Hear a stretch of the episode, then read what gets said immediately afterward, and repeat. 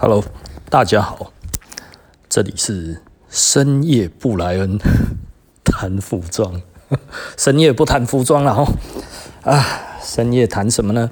我我其实发现哦，我很难跟一般人沟通，那很难跟一般人沟通，大概是几个面向来看，就是呃，像我是用数字来看这个世界。那为什么我会用数字看世界呢？其实这个世界比我们想象的还要简单。如果你用数字之后，你就不会觉得那么困难。这是什么意思呢？简单的来说 好了，就是说，哦，我觉得设施的东西做得很好，很棒啊，好厉害，这样子什么东西都做得不错，这样子哦，你有这样子的幻想也好，或者是有这样子的感受也好，或者是觉得哇，设施真的是一个很厉害的牌子。但是呢，对比店数、营业额、制造力，我们跟任何一个大牌子哦都没得比，你懂我的意思吗？也就是说，哦，如果你不用数字去看这些东西，基本上你就会很 confuse。那比方说，就是这么讲好了，然后就像我我所知道的，有一些店它的营业额不是很高，但是它有胸怀壮志要击败我们，找了很多金主的诸如此类的哈。那，我侧面得知他们的营业额大约是我们的。大概呃五分之一到八分之一左右吧，再有雄怀壮志，嗯，就像最早了，最早现在已经倒了那一家哈，我其实哦。呃，侧面得知他一个非常精准的数字，就是因为他其实后来有一些众叛亲离的状况哈，所以我轻易的得知他的营业，我的营业额不怕人家知道，然后我不怕员工出去讲，为什么呢？因为你可能也不相信，对，听到了之后可能哦干。现在现在可能觉得哈哈哈还好啦，啊，如果当初我们很好的时候，就是干，应该是假的啦，操，怎么可能？所以所以老实说了啊，但是即便我们在这一个情况之下，所以我为什么常讲说我我目前在这一块还是龙头，在我们这一个区区块来看，我还算不错。怎么算的呢？就是就是。虽然我认为啦，我认为不某个层面而来讲，我们是呃业界第一啦哈，在台湾来讲的话，目前，但是要看怎么比，对不对？如果你说拿整体的这一个业绩、营业额，然后那个生产量。然后还有各方面这样子来看的话，基本上哈，我们跟别人都没得比，然后跟一些比较大的公司，就像有一些人哦，我觉得你们接接下来可以挑战什么什么那些，我一听哦，嗯，你知道吗？这中间哈 有太多数字上面我无法达成的事情啊。哦，那那回归到这个世界的局面哈，我们来讲哈，就会比较好讲了哈。我们上一次的那个呃深夜的那个谈话哈，就是我我们有聊到那个世界的那个生产力了哈。那世界生产力很不幸的呢，我查了一下，二零一九年。的那个世界生产力排名哦，这个是台湾的资料哈，这个不是不是不，这个这是台湾经济部的资料哈，我没有去找其他国外的资料，好不容易找到的哈，因为这个这个资料很难找，那但是还是被我找到了哈，而这个是台湾经济部的资料，那台湾经济部的资料讲那个呃工业生产力排名呢，去年。好，第一名中国，占全世界百分之二十九点六七，哦，差不多三成。呃，这一点很有趣了哈，二十九点六七，为什么很有趣呢？二零一九年的中国的 GDP，因为那个总体 GDP。因为贸易战的关系下降了多少呢？他们大概本来是呃十四，今年呃去年是十四点一四兆呃美金对不对？然后本来其实是十四点三五兆美金，可是二零一八年的工业生产力排名，其实中国呢只等于大概美国加日本再多一点。哦，那也就是说，日本加美国两个加起来呢，还不到一个中国嘛，哈。那今年更惨了，去年更惨了，然后，那去年更惨的是怎么样呢？去年的数字，呃，我稍微念一下哈。美国占世界的百分之十六点三一，对不对？那日本的话呢，七点零一，两个加起来呢，只有二十三点三二而已，哈。二十三点三二到二十九点六七，还差多少呢？还差嗯五点五点五点三一，对，五点三一呢，刚好有一个国家哈补上去哈，加德国五点四二，好，也就是说美国、日本、德国加起来，OK，它的工业生产力占全世界的占比呢，刚好赢过。中国零点一一个 percent，零点一一 percent，这是什么意思呢？呃，我我我们再讲一个数字好了，然后那我们看哈，呃，去年的呃那个美国的总体 GDP 的话呢，它其实是二十一兆美金。它有增加，它是有增加的哈。即便打了贸易战之后，美国还是微幅增加。那中国的话呢，它下降的幅度呢，其实呃比美国还要多。所以来讲的话，算是中国表现的极不好。但是极不好呢，感觉起来还是在那个线上了哈。因为呃美国也没有差多少哈。那呃，可是为什么工业生产力？这一个工业生产排名，中国却又多了一个德国呢？你懂我的意思吧？全世界对于中国的依赖更加加深了，哎，哦，那这代表什么？全世界更没有办法有中国，因为工程工业生产力简单的来讲，就是你对于中国所生产出来的东西的需求嘛，包含工业、轻工业、重工业各方面这些所有的东西的加总，你对它的需求其实是增加的。呃，我我们接下来讲一个过去的历史好了哈。过去的历史，我们再来看一看哈，就是为为什么我一直在讲这些东西很可怕的地方在哪里呢？呃，第二次世界大战，我还是讲二次世界大战的哈。呃，我找到了一个呃相关的文章哈，那我觉得 我们稍微截取它里面一点点东西然后。那我们那个时候呢？现在现在呃，中国的那个那个生产力呢，工业生产力排名呢，世界第一哦。那占全球的百分之三十左右。在二次世界大战时候的美国呢，也是一样占世界的百分之三十左右。那美国呢，在那个时候哈，我我那个时候讲了哈，就是说。呃，整个太平洋战争，然后那美国真的杠上了其实是日本，所以美国其实，在那个一九四一年十二月七号哦，日军偷袭珍珠港之后呢，然后美国参战，那美国参战其实它最主要打的其实就是打日本，所以美国那个时候马上就投入了太平洋战争。那就打了那个中途岛之役嘛，然后什么这些这样子。那我们就讲了，因为山本五十六呢，让美国人突然发现啊，原来航空母舰这么有用。那大概一九四一年的年底，他们被偷袭嘛。一九四二年的中期，大概过了半年左右，他们的第一。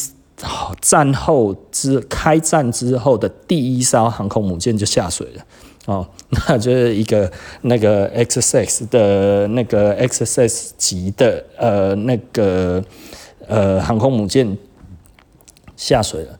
整个二战呢，美国做了二十四艘这个 XSS 的那个那个那个那个航空母舰，然后呢还做了九艘的。独立级，然后又做了两艘的塞班级，总共这样子做出来做了三十五艘。我们那个时候说是五十艘啦，那实际上没有那么多了哈。那总共做了三十五艘。那日本呢，战跟美国开战之后，在中途岛几乎他所有的那个航空母舰都被击沉了嘛哈。那他之后做了几艘出来呢？哦，只有做两艘，一艘是大凤级哦，那一艘呢是那个一艘是大凤号，然后一艘就是我讲的信浓号。信浓号的话，基本上呢，呃，东京湾四航就被击沉了。大凤号好像也也反正下水没多久就被干掉了，然后，呃。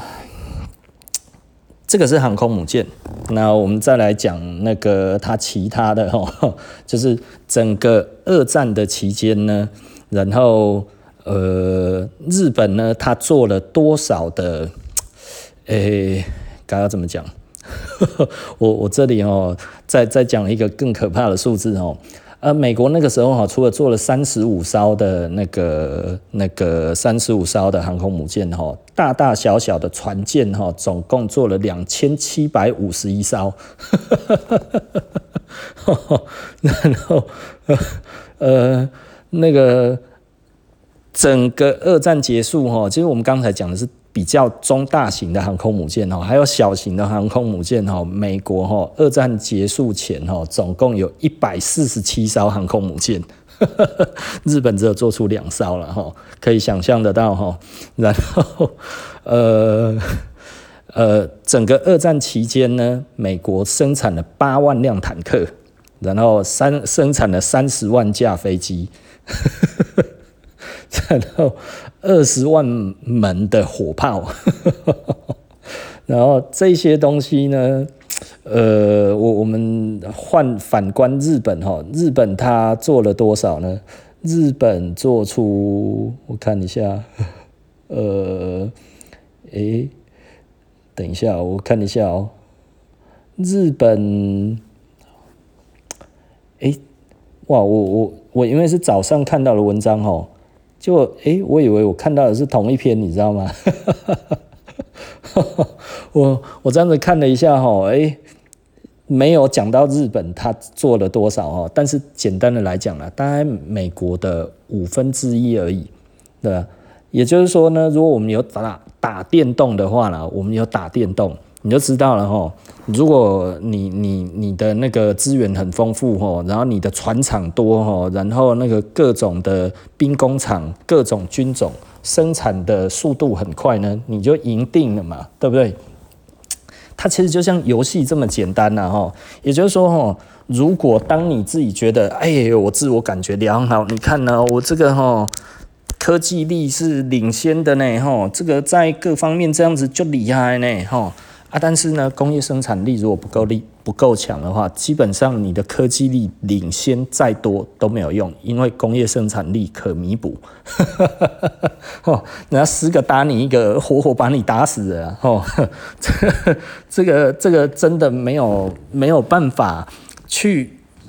哦，我我老实说啦，我我我如果哈讲了这些东西之后呢，其实对我来讲，我自己的产品虽然不经过中国。对不对？我没有跟中国采购的材料，或者是其他的这些东西，我也没有顾客，但是我摆脱得了中国吗？我摆脱得了中国的供应的的的产品吗？对不对？我我我配合的工厂，它可能有用中国的机器，有用中国的材料，有用中国的各种的东西，通通都有可能，对不对？我有办法独善其身吗？还是不可能的代志啦，哈！全世界都在用中国的东西，基本上我也都间接用到了。但是我没有直接，对不对？但是能证明我不需要中国吗？我自己知道这是不可能的。可是我有的时候就会觉得，哦，就是就是，我我们人哈还是要理性一点，你知道吗？那我们再来讲讲什么东西呢？呃，讲呃全球的总体 GDP。哦，那我们刚才稍微有提到了哈。中国呢是十四兆嘛，吼，十四兆美金。那美国呢是二十一兆美金，所以大概差了七兆左右，大概是呃美国的三分之二了，吼。那中国是 美国的三分之二，然后呢，日本呢是多少？日本是五点呃五点多一点，哦，那五点五点多兆美金，排名世界第三。然后再来呢，就是呃德国啊，然后印度啊，英国，对不对？法国的排名又变到更后面去了。法国有一点可惜了哈，法国的排名真的是越越来越远了哈，因为他们的那个政治非常的不稳定了哈，一下子马克宏，一下子什么这样子上来，这样子啪啪啪啪啪，反正大家都在玩民粹，那所以呃，法国的国力也正在消退中了哈，那所以嗯。蛮遗憾的啦哈，你光看二零一五年到最近的话，这几年这样子起来，其实蛮多国家你就可以看得出来，在数字上面来说的话，就已经渐渐的退出这一个世界的舞台了。然后，那就像我们讲的，就是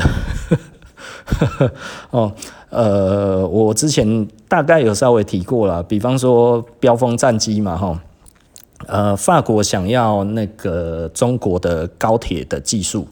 那所以他把九零年代那个时候最先进的标风战机的技术，希望转给中国，然后换他们的高铁技术。那中国一看呢，哦，标风战机哦，拍谁啦？我们不要那么 low 的，所以，所以，呃，九零年代的呃战斗机的科技，对于中国而言，已经不看在眼里了。吼，很多人会觉得，哇，这个这个歼二十其实都很烂啊，或者怎样之类的。其实就我所知道，全世界的军事排名下来的话，歼二十的排名似乎是高于 F 三十五。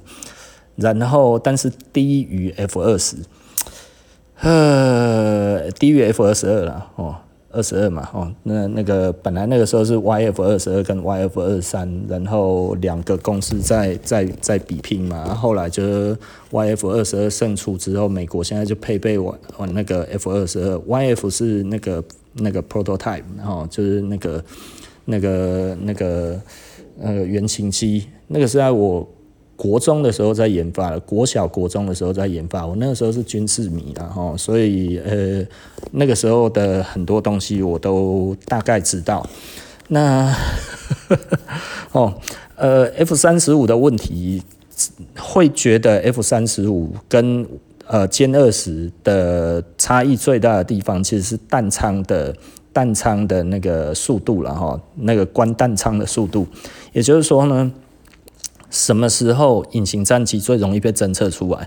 就是它要发射武器的时候，它发射武器的时候，它的弹仓要打开。哦，那弹仓一打开的话呢，就不隐形了，你知道吗？所以它关起来的速度变成是关键。那呃，歼二十的关起来的速度呢，据说比那个 F 三十五还要快很多。那就这一点来讲的话呢，其实呵 就。大家在排名上面呢，F 三十五就略逊于那个歼二十。那我们再讲另外一个数字呢，我喜欢用数字看的哈。美国有红旗演习哈，那这个是军演，那它的军演是军演，呃，这几年前几年都在军演什么呢？F 十六对上 F 三十五。那每年呢，大概出来的比例都是一比十五或者是一比十七，这是什么意思呢？就是一架 F 三十五可以干掉十五架到十七架的 F 十六。F 三三十五升空上去，然后把那个飞弹都打掉了之后再回去，然后再再那个再补补弹，然后再上去呢，然后再打。然后再下去呢，然后再补起来，然后再飞起来呢，然后飞了三次哈，回去补它的那个飞弹之后呢，补了三次哈，也许两次啊哈。F 三十五的筹载量好像是八颗的样子，八颗还是六颗，我忘记了哈。那这样子呢，才有机会会被 F 十六干掉。哦，所以有的时候我都觉得很奇怪了，就是 F 三十五对 F 十六 F 十六的战机已经这么难看了，这是全世界都知道，你你都可以随时去找这些 YouTube 哦。我之前看过一个那个 YouTube 的那个影片，F 三十五对上 F 十六哈，然后 F 十六上面有记者随行，美国的记者随行上去哈，去采访红旗军演，上去了之后呢，然后呃 F 十六的飞行员就突然发现自己被锁定了。然后自己被锁定的时候，然后不知道怎么办，然后那个那个什么啊，那个那个记者问他现在怎么办？他说我我完全不知道怎么办，因为因为现在到底是从哪边锁定他都不知道。简单的讲，就是他连想要逃都逃不了。那他逃都逃不了的时候，有可能人家开到他离他更近的地方，然后突然开弹仓，然后一打，然后就飞走了。所以他就死了，然后那个时候，呃，F 三十五的那个飞行员呢，就用无线电跟他们通话说：“你已经死了。”然后那一台那一台 F 十六就下去了，然后这一个影片就结束了。而且好像飞上去两三分钟就被歼灭了。这我们买 F 十六干嘛？我真的搞不清楚哎。对啊，因为你说用那个涂料，因为 F 十六本身战机本身就没有没有没有没有没有隐形的那个设计嘛，所以它的外形基本上就一定会被侦测到啊。你说你有涂层还是怎样子的，那个其实都没用啊。我我们的我们的假想敌是中国的话，那唯一可以匹配的其实就是。最差最差也要 F 三十五哎，为什么我们买不到 F 三十五？但是我们的 F 十六 V 是用 F 三十五的价钱买到的。这其实老实说啦，很多人就会觉得啊，你为我你为什么觉得不爽还是怎么样？这个不是很开心的事情吗？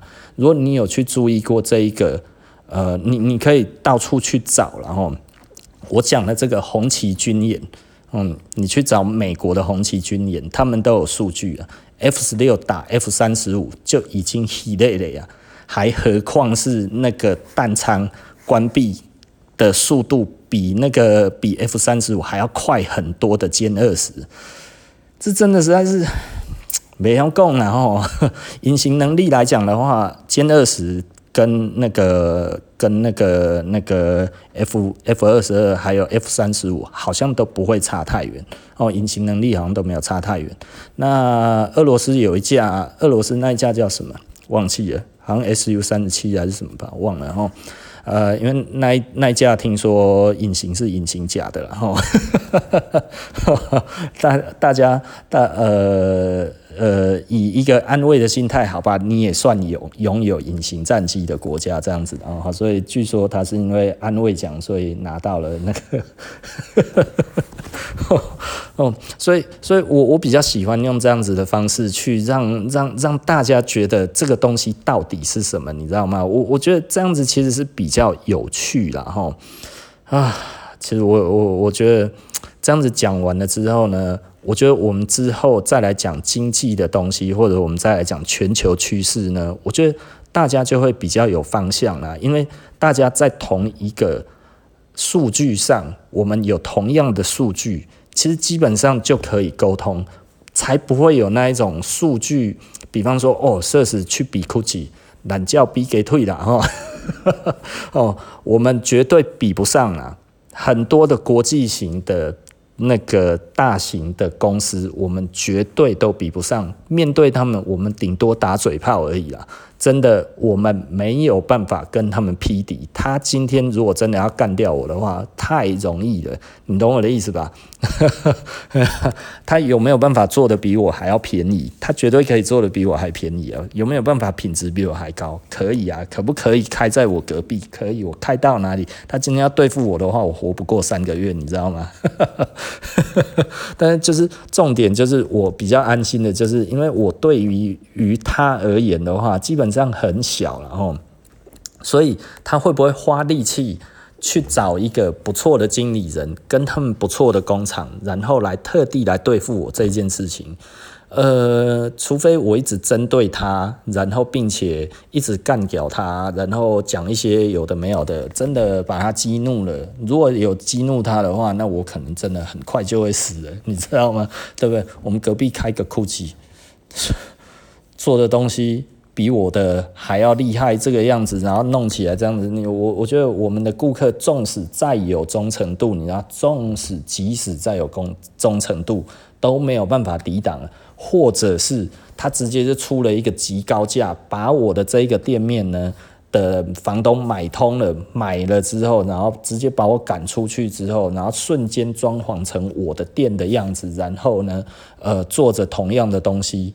然后，呃，类似的感觉，或者不是什么都可以，然后各种方式可以瞬间除掉我的事情，实在是太多了，然后太多种方式了，哦，也就是说呢，我们基本上跟这样子的公司根本没得拼啊，呵 呵根本没得拼，就像。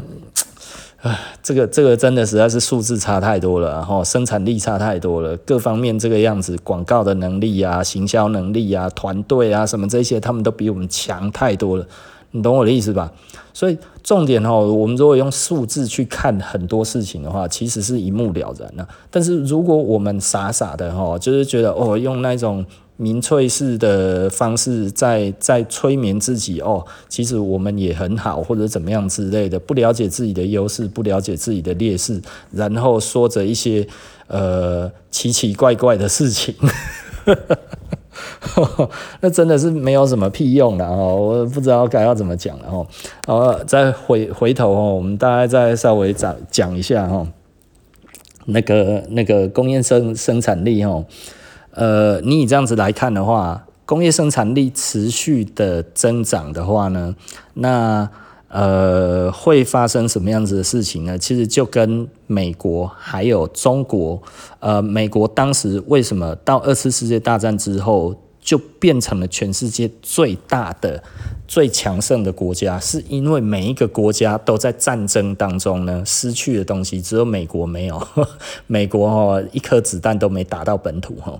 那除了没有打到本土以外呢，他们的那个汽车工业，然后他们的食品工业，然后他们的国防工业这一些东西呢，在二战之后基本上都几乎成为世界最大。然后还有他们的那个那个石油工业哈，能源工业然后然后。这些东西呢，甚至科威特最大的油田，其实全世界第二大的油田嘛，在科威特。然后呢，这个油田呢，所有人是谁呢？美国人 哦，所以全世界最大的油，第二大油田哦，第一大好像是沙乌地阿拉伯了，第二大的呢就是科威特啊，科威特的那一个油田呢，其实是美国人的，所以你看哦，美国那个科威特被打的时候，美国超积极的，很快就出兵了哦，呃，一个月就把那个那个就是沙漠风暴打，应该看有没有打一个月，打一个多月吧，就把海山。赶赶走了啊！后来哦，还怕海山这样子哦，那么给他灌了一大堆莫须有的罪名在他头上啊！哦，有大规模毁灭性的化学武器，不敢说他有核核武，就说他有大规模的毁灭性的化学武器哦，然后就把海山给干掉了。你看得罪美国多恐怖啊！哈可是当时的美国的确它是全世界国力最大，工业生产力第一，然后呢，呃，总体 GDP 第一。那现在来讲呢，呃，中国的崛起哈，其实。呃，我我之后可能会常常听到中国。其实你听到数字，你就知道了。如果我们讨论经济，不讨论中国，那根本就不用谈了。然后，也就是说，你是掩耳盗铃，你知道吗？就是你不谈中国，你如何谈全体嘛？对不对？这这一件事情是很好笑的一件事情啊。哦，好，OK 啦。那我觉得我们以后因为深夜的话题，其实有可能会一直围绕着美国跟中国。为什么会一直围绕着美国跟中国呢？其实只要注意一点哦，美国的总体 GDP 二十一兆美金，中国十四兆，日本呢五兆，好不好？英国三兆而已了哈。所以这些基本上那些国家都跟他们没没得拼，你知道吗？那既然没得拼，我们为什么还要讲？哦，啊不是不会讲到，还是会讲到，但是他们对于世界的局势。其实基本上，如果你要说大事情的话，很难发生撼动全球的大事。但是中国跟美国任何一件事情都可能是撼动全球。所以呢，呃，我们这一个深夜的节目呢，最多也绝对都会提到美国或者是中国。那不是我亲中，其实老实说，我是台湾人，我为什么要亲中？我是中华民国人呢，对不对？我我是台湾中华民国的台湾，那谁拿走了？谁拿走了我们的美丽江山呢？其实就是嗯。现在的中共，我们称的中国，为什么？因为他们变大了，然后以前呢，我们都说他们是共匪嘛，哈，中共。现在的话呢，我们要称他们中国。其实我对于这一点一直感到不解了。我们才是中国啊，他们是中共诶，他们是共产党诶。哦，但是呢，共产党呢，还是有一件事情哈，我觉得这件事情是挺了不起的啊。我觉得大家听一看，然后，呃。目前全世界最常被拿来跟中国相提并论的国家是哪一个国家呢？呃，印度。啊，印度跟中国有什么相似之处呢？哦，有两个。第一个呢，都是文明古国，对不对？都有非常多的哲学。我们印度哲学跟中国哲学基本上就是两大哲学。好，然后你如果其他的讲的西方的希腊的哲学家，希腊哲学家你讲得出几个？中国的哲学家多到跟牛毛一样多啊，对不对？诸子百家是不是？孔孟思想这些所有的东西加起来，我靠，连那一些诗人都算的话，实在是不知道要算多少了，对不对？仔细的思考一下，中国才是这 这个世界上最多哲学家的国家，我们是最多古文明的国家，呃，最多最多哲学的。国家之一，所以我们的啊、呃、中国文化其实是非常的有呃，该要怎么说呢？不能说是最好的，但是绝对称得上是呃最有用的，你知道吗？那那呃，印度的话，当然印度他们因为种姓关系的关系，然后那所以呃种姓不是种姓关系，然后。呃，他们就是反正就是种姓嘛，哈，大家大概知道我在讲什么。那他们的就是什么那个什么经，呃，吠陀经哦，还是陀吠经，我不知道啊，哈，那个我没看过，我也不知道有没有中译本，应该有中译本啊，但是我没有去看过了哈。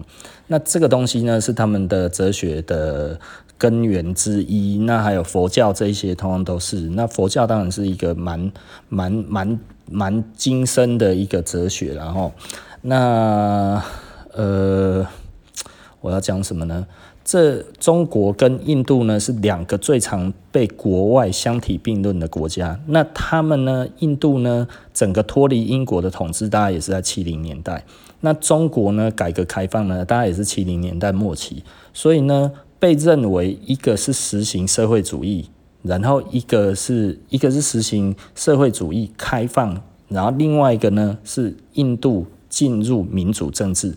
那进入民主政治跟社那个社会改革开放的社会主义这两个东西，刚好我们见证到了它的实用性。呃，中国的成就是这四十年当中呢，四五十年当中打消了三亿的贫穷人口。那相对于同时期的印度到现在呢，贫穷人口不断增加，然后呢，社会的问题不断吼。那印度的总体 GDP 是多少呢？呃，两亿，呃，不是两亿，两兆，两兆美金，差中国多少呢？差中国七倍，只有中国的七分之一而已。虽然它世界排名第五的 GDP，但是呢，它只有中国的七分之一。这个多令人伤心啊！对不对？很多人都一直拿印度想要去对比中国这件事情。印度无论是在那个那个它的工业生产力上，它的工业生产力是多少呢？印度是三点一一趴，三点一一趴大概只有中国的差不多快要十分之一了哈，九分之一再再再再再少一点哈，大概九点五分之一吧。对不对？哦，这这怎么比呀？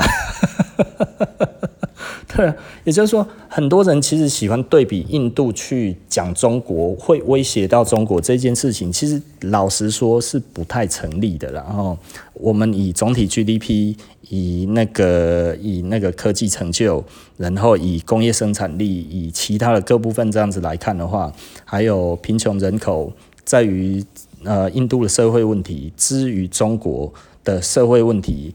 哦，我觉得这个东西，中国有人权问题嘛，吼，那印度有种姓问题啊，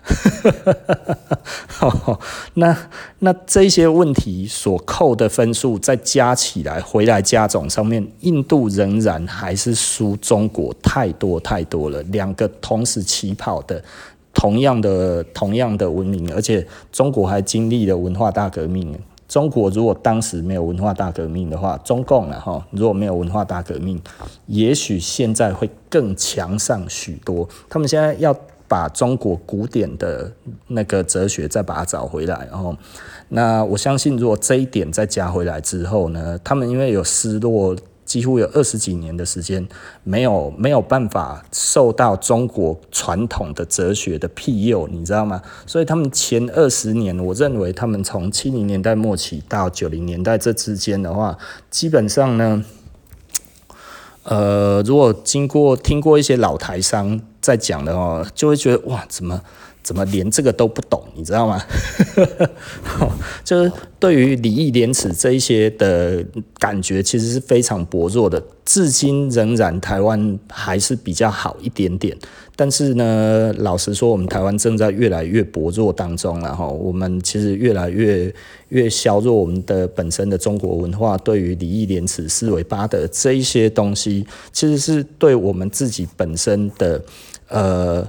呃，该要怎么讲？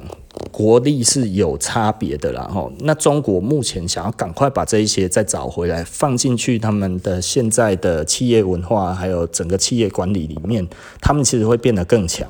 我们其实正在削弱我们自己的国力而不自知，因为这种教育是实际上是不能没有的啦，吼。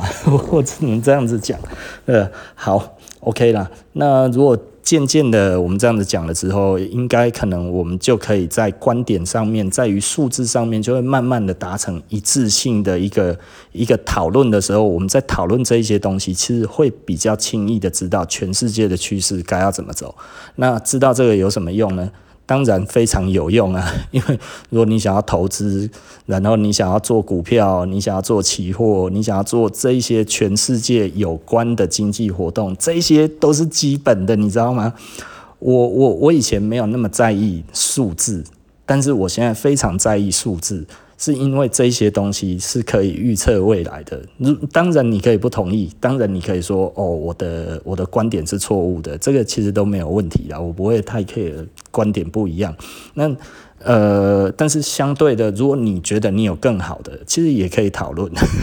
但是如果我讲的数据都是真的，也许你应该要思考这一。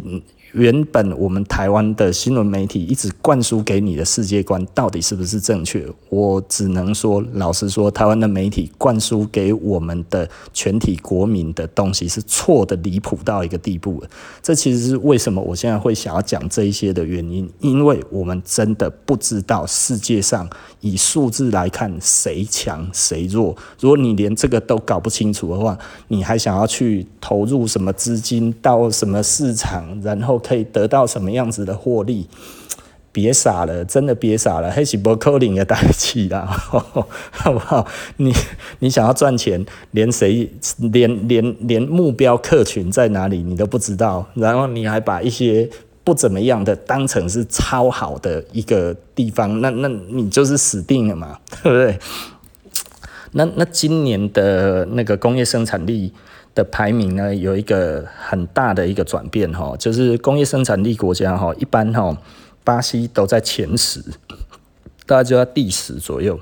今年巴西跌到第十六名，这是一个呃，大概就是一个下杀了哈。我觉得这个对于呃金砖四国而言的话，其实是非常的非常的。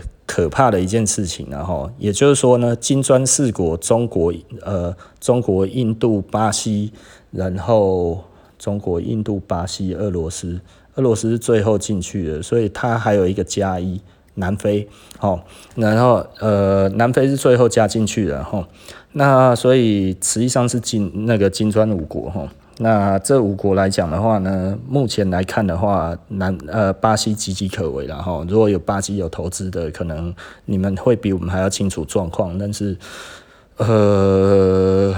对，以这样子来看的话，其实是需要一些些观察了哈。好，OK，那我们今天就说到这里了哈。那我们下一集见了，晚安。